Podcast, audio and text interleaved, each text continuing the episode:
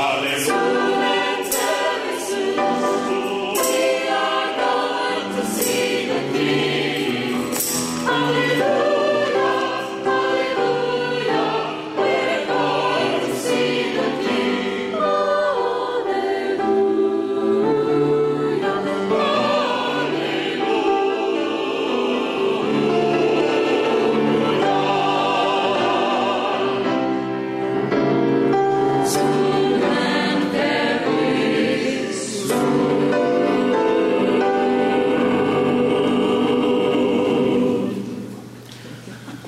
That's it.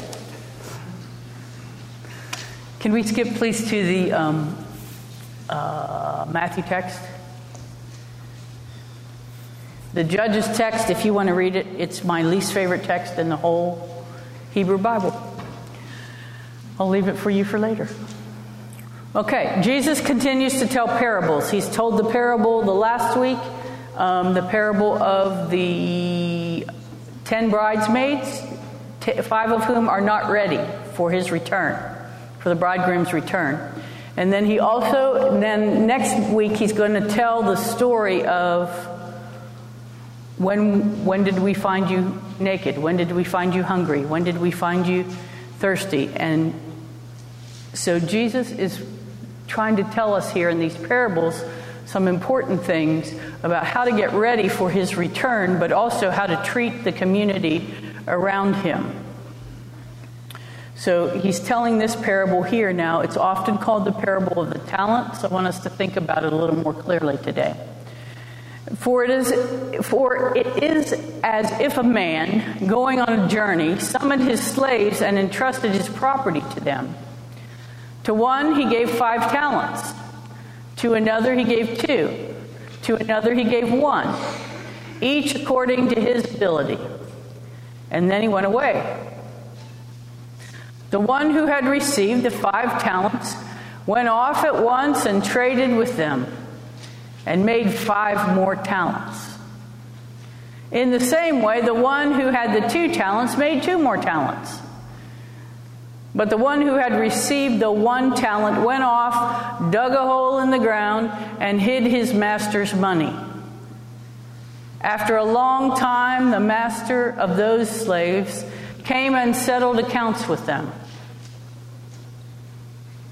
Then the one who had received the five talents came forward, bringing five more talents, saying, Master, you have handed over to me five talents. See, I have made five more talents. His master said to him, Well done, good and trustworthy slave. You have been trustworthy in a few things. I will put you in charge of many things. Enter into the joy of your master. And the one with the two talents also came forward, saying, Master, you have handed over to me two talents. See, I have made more, two more talents. His master said to him, Well done, good and trustworthy slave. You have been trustworthy in a few things. I will put you in charge of many things. Enter into the joy of your master.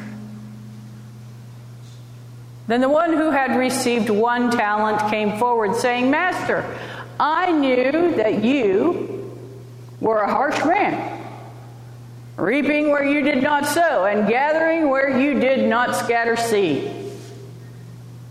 So I was afraid. And I went and hid your talent in the ground.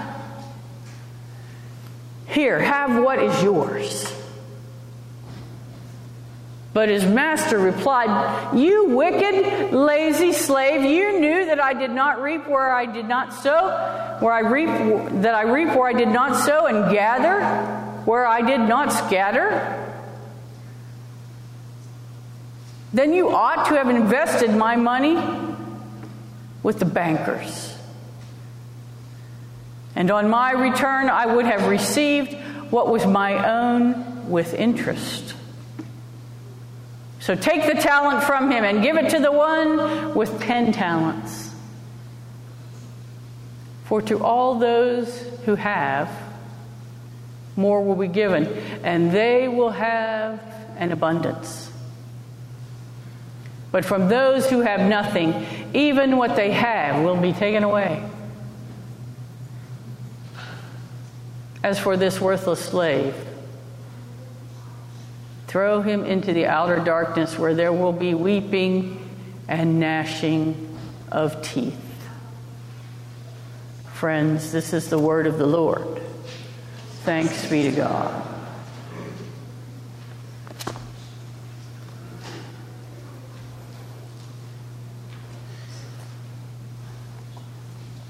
I want to talk today about servant number three. Because he's my guy. Now, I want to do this with a disclaimer. Because the disclaimer is usually this is the text that churches use to tell you to practice good stewardship. And I want you to understand that we are the richest church with no money that I have ever seen in my life.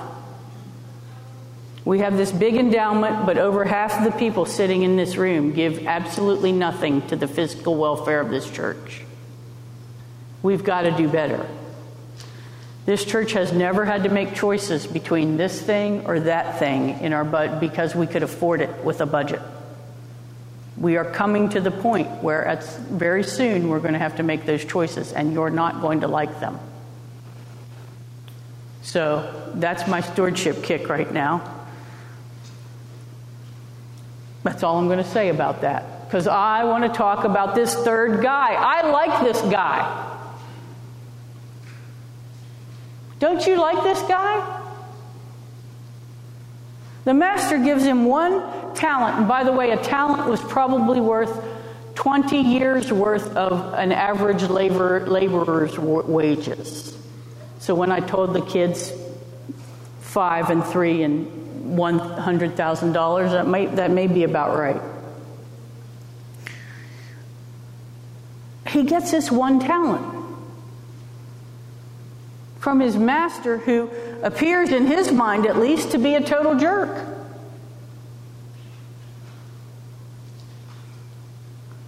The Old Testament laws don't allow him to earn money on his money. Why? Well, they call it usury, and usury may be defined differently than that. But in the Old Testament laws, it's called usury. It's forbidden, and it's forbidden because the people who most get hurt by it are the poor.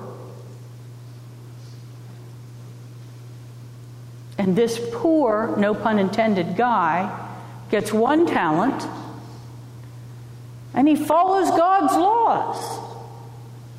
He does the very, com- the very, very common thing of the time of Jesus' life. He takes that coin, that talent, and he buries it in the ground. All his friends were doing it.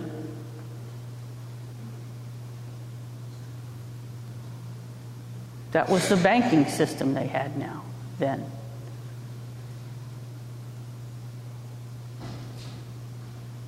And yet, he does everything that seems to be right. And he gets lambasted. You wicked, lazy slave.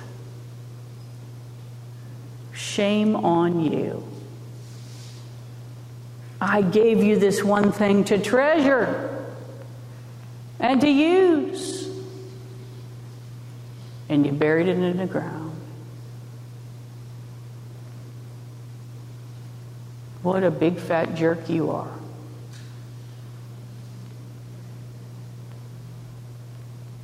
I would have done the same thing. I would have been so terrified if that master came back and wanted his one talent back if I hadn't had it. Think about what he did when the guy gave him his talent back. He said, You're lazy and wicked. What would he have done if he'd come and I couldn't even give that back? Hmm. You see, here's the thing about that guy, though. He followed the law of Moses. He did what he was supposed to do. He did what all everybody around him was doing. Didn't appear that he did such a bad thing. And he attempted to emulate his master. Or at least what he thought the master was. He says, Master is a cruel man who reaps where he doesn't sow,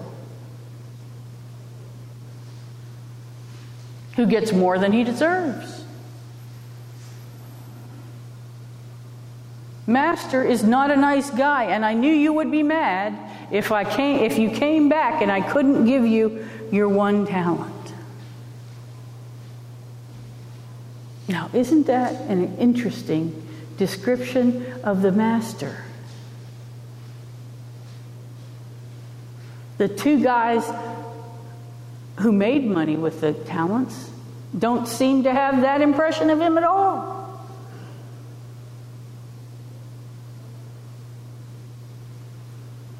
You know how you sometimes meet somebody and you go, Oh, I don't think I like that person very much, or Oh, I've heard a reputation about th- this person, or Oh, whoa, whoa, whoa, whoa, whoa.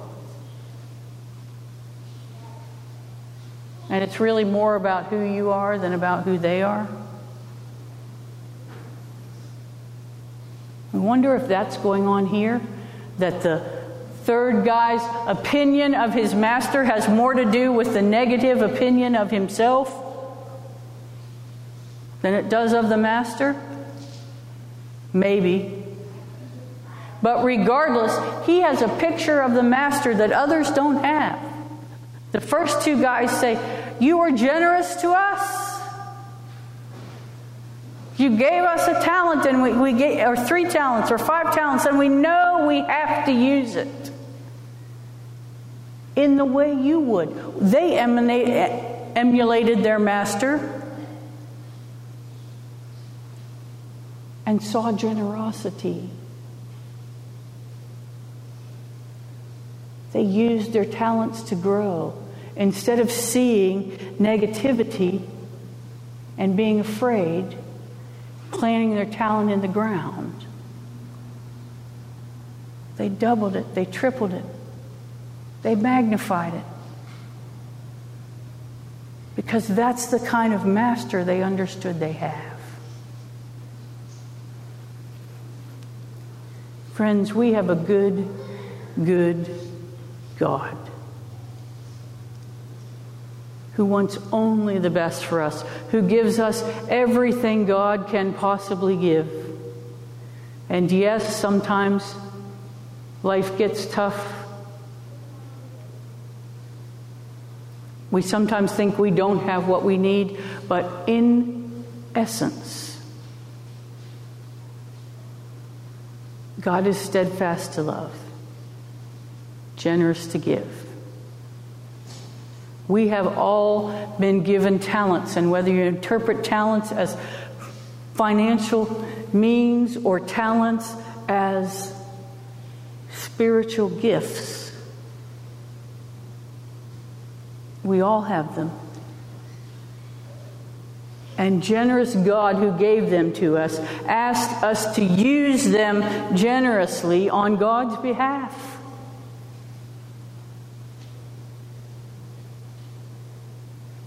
And then goes on to say, if you're given a little, you'll be give, and you use it well, you'll be given more.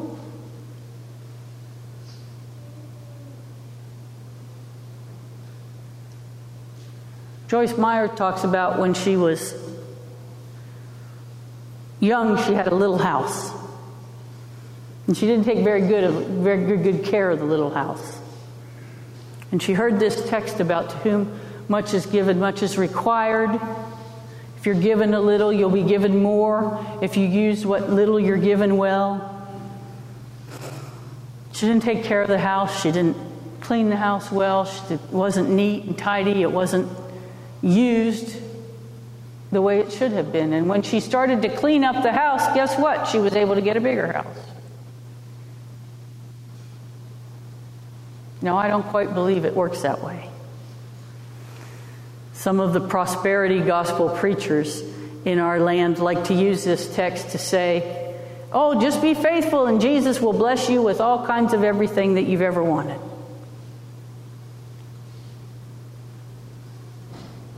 Be faithful because God asked you to. Be faithful and use your talents because God has generously given them to you to be used for God's purposes. When I look out here and see this group of people, first of all, all those squalling children that were running around here, so beautiful. We prayed for those children, remember that.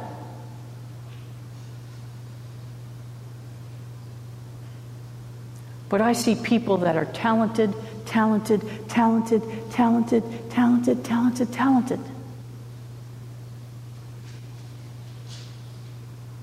Are you using your talents for God's purposes? Are you advancing others' ways in the world?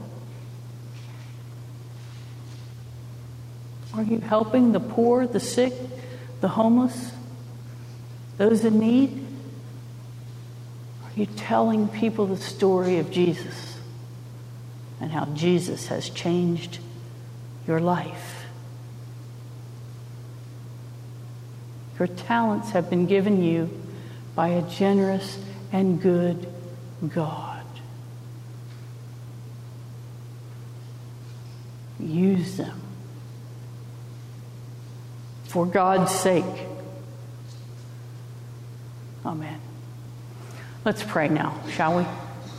Gracious and holy God, we thank you for the many gifts that you shower upon us. Please help us find ways to use them to your benefit, for your purposes, and in increasing the ability for people to know your graciousness and your kindness. In Jesus' holy name we pray. Amen.